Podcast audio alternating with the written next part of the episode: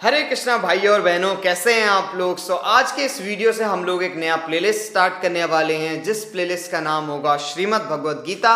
और इस श्रीमद् भगवत गीता प्लेलिस्ट में हम लोग एक एक करके सारे जो श्लोक हैं भगवत गीता के, उनके बारे में समझेंगे। हर एक श्लोक का मैं आप लोगों को डिटेल में मीनिंग बताऊँगा प्लस मैं आप लोगों को जो हिडन मैसेजेस होते हैं हिडन लेसन होते हैं, उनके बारे में भी आप लोगों को डिटेल में बताऊँगा। और ये सब मैं आप लोगों को एक ऐसी लैंग्वेज में बताऊँगा, जिससे आप अगर एक न्यू जनरेशन के बच्चे हैं तो आप लोगों को भी ये बातें समझ में आएँगी बिल्कुल डिटेल में। तो ये जो आज का वीडियो है, हम इसे स्टार्ट करते हैं, बट उससे पहले मैं आप लोगों को एक डिस्क्लेमर देना चाहता हूँ कि आज का वीडियो और आज के आने वाले जो भी इस प्लेलिस्ट में वीडियोस हैं, उन वीडियोस को आप लोग प्लीज़ एक रिलीजियस पॉइंट ऑफ़ व्यू से ना देखें। अगर आप लोग देखना चाहते हैं इन वीडियोस को इनसे फ़ायदा उठाना चाहते हैं तो प्लीज़ इन्हें एज एन फिलोसफिकल व्यूज़ से इन वीडियोज़ को देखें, क्योंकि जो आप लोगों की भगवत गीता है, वह एक रिलीजन बुक नहीं है। वह एक फिलोसफिकल बुक है और अगर आप लोग उसकी तरह उसे देखते हैं तो ही आप लोगों को फ़ायदा मिलेगा। कुछ देर के लिए अपना जो रिलीजन है, उसे साइड में रखें और फिलोसफी जाने इस पूरी भगवत गीता की। ठीक है? तो स्टार्ट करते हैं लेके हमारे गुरु और प्रभ ब्रह्मा का नाम। ओ श्री गुरुभ्यो नमः।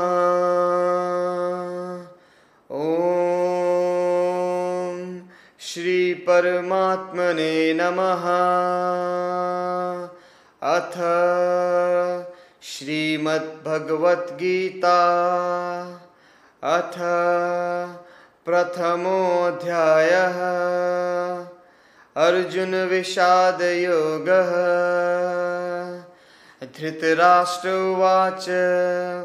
धर्मक्षेत्रे कुरुक्षेत्रे समवेतायुयुत्सवाः मामका पांडवाश्चेव किम कुरुवत संजय?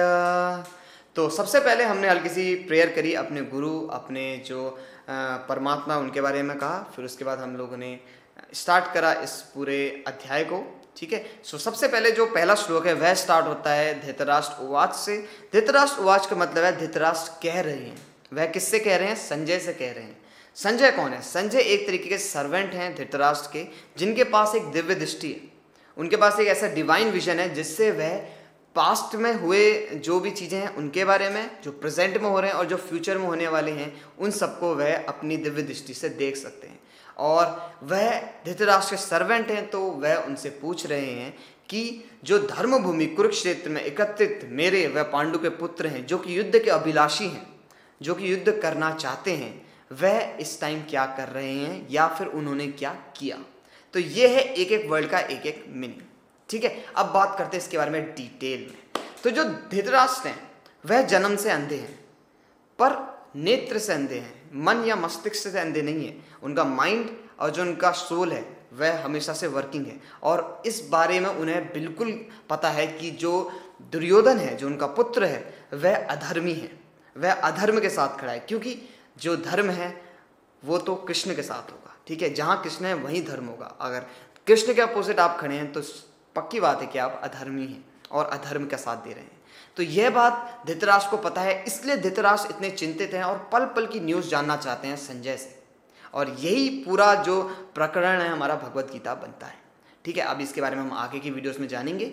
बट अभी जो धृतराष्ट्र है, वह टेंस है। क्यों टेंस है? क्योंकि अगर आप भी अगर कोई ऐसा काम करते हैं जो कि गलत है तो उसके बारे में आप दिन भर सोचते रहते हैं कि यार इसके कोइंसिकेंसेस क्या होंगे। ठीक है, अगर आपने बिल्कुल कोई सही काम करा है तो उसके बारे में आप सोचेंगे नहीं, क्योंकि आपको पता है कि आपका जो फ्यूचर है, वह सिक्योर है। आप बिल्कुल सही काम करके आगे बढ़ जाएँगे, अपने फ्यूचर के बारे में सोचेंगे और ज़िंदगी में जो आपको आगे करना है, उसके बारे में सोचेंगे। बट जो एक इंसान होता है जो कि गलत काम कर चुका आता है, वह पीछे के बारे में सोचते रहता है। क्वेश्चन पूछते रहता है अपने आप से या फिर अपने दोस्तों से, अपने जानने वालों से कि इसका क्या होगा। कभी आगे बढ़ ही नहीं पाता लाइफ में। तो यहाँ से हमें सीख मिलती है कि कभी भी कोई ऐसे काम नहीं करने हैं, जो कि हमारे को ज़िंदगी में एक जगह पर अटका के रखते हैं। हमें आगे बढ़ना है, हमें धृतराष्ट्र नहीं बनना क्योंकि धृतराष्ट्र पुत्र मोह में आ गए थे। उनके पास बहुत सारे ऐसे चांसेस मिले थे, जिसमें वह ये इस युद्ध को टाल सकते थे। कृष्ण जी ने बहुत सारे ऐसे ऑफर्स दिए जो दुर्योधन है या फिर धृतराष्ट्र को, क्योंकि राजा धृतराष्ट्र थे। दुर्योधन की बात इसलिए सुनी जा रही थी क्योंकि धृतराष्ट्र पुत्र मोह में थे। ठीक है? अगर आप लोग इस लाइन को भी देखते हैं तो इसमें है धर्म क्षेत्र कुरुक्षेत्र में मेरे वह पांडु के पुत्र। यहाँ पे मेरे और पांडु के पुत्र को अलग कर दिया गया है, जबकि वह एक ही ब्लड लाइन के पुत्र हैं। अगर आप आपका अगर कोई नेफ्यू है, ठीक है? अगर आपके बच्चों का कोई कज़न है तो उसको आप अपने पुत्र की तरह मानते हैं। बट यहाँ पर दोनों को अलग कर दिया गया है। तो यहीं से आप लोग धृतराष्ट्र की मानसिकता को समझ पा रहे हैं कि वह अपने पुत्र मुँह में इतना खो गए हैं कि उन्हें पांडु के पुत्र, किसी और के पुत्र लग रहे हैं। ठीक है, उन्होंने उनको अपने पुत्रों के का भी एक दर्जा नहीं दिया है। तो ऐसे हैं धृतराष्ट्र और अभी वो टेंस है, क्योंकि उन्हें पता है कि वह अधर्म की तरफ़ है और उन्हें पता है कि युद्ध में उनका जीतना एक तरीके से असंभव है, क्योंकि कृष्ण जिस तरफ़ है, उस तरफ़ धर्म है और हमेशा धर्म की ही जीत होती है। जो धृतराष्ट्र हैं, वह अच्छे खासे वेल एजुकेटेड हैं, ठीक है?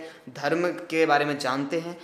भीष्म पितामह से उन्होंने एजुकेशन ली है तो उन्हें पता है क्या धर्म है और क्या धर्म है बट पुत्र मोह में वह इतने अंधे हो गए कि उन्हों, उन्होंने इतने गलत डिसीज़न ले लिए कि आज उनके जो पुत्र है और जो पांडु पुत्र हैं, वह आमने सामने खड़े हैं अपनी अपनी सेना लेके और इस युद्ध को टाला नहीं जा सकता। धृतराष्ट्र अभी भी अपने मन में सोच रहे हैं कि काश ये युद्ध टल जाए। काश मेरा जो दुर्योधन है, वह यह समझ जाए कि इस युद्ध से उसे कोई फ़ायदा नहीं होगा और जो भी पहले नेगोशिएशंस के बारे में बात करी है, वह पांडवों को उस नेगोशिएशंस में मान ले और जो अपने अस्त्र शस्त्र उन्हें साइड कर दे।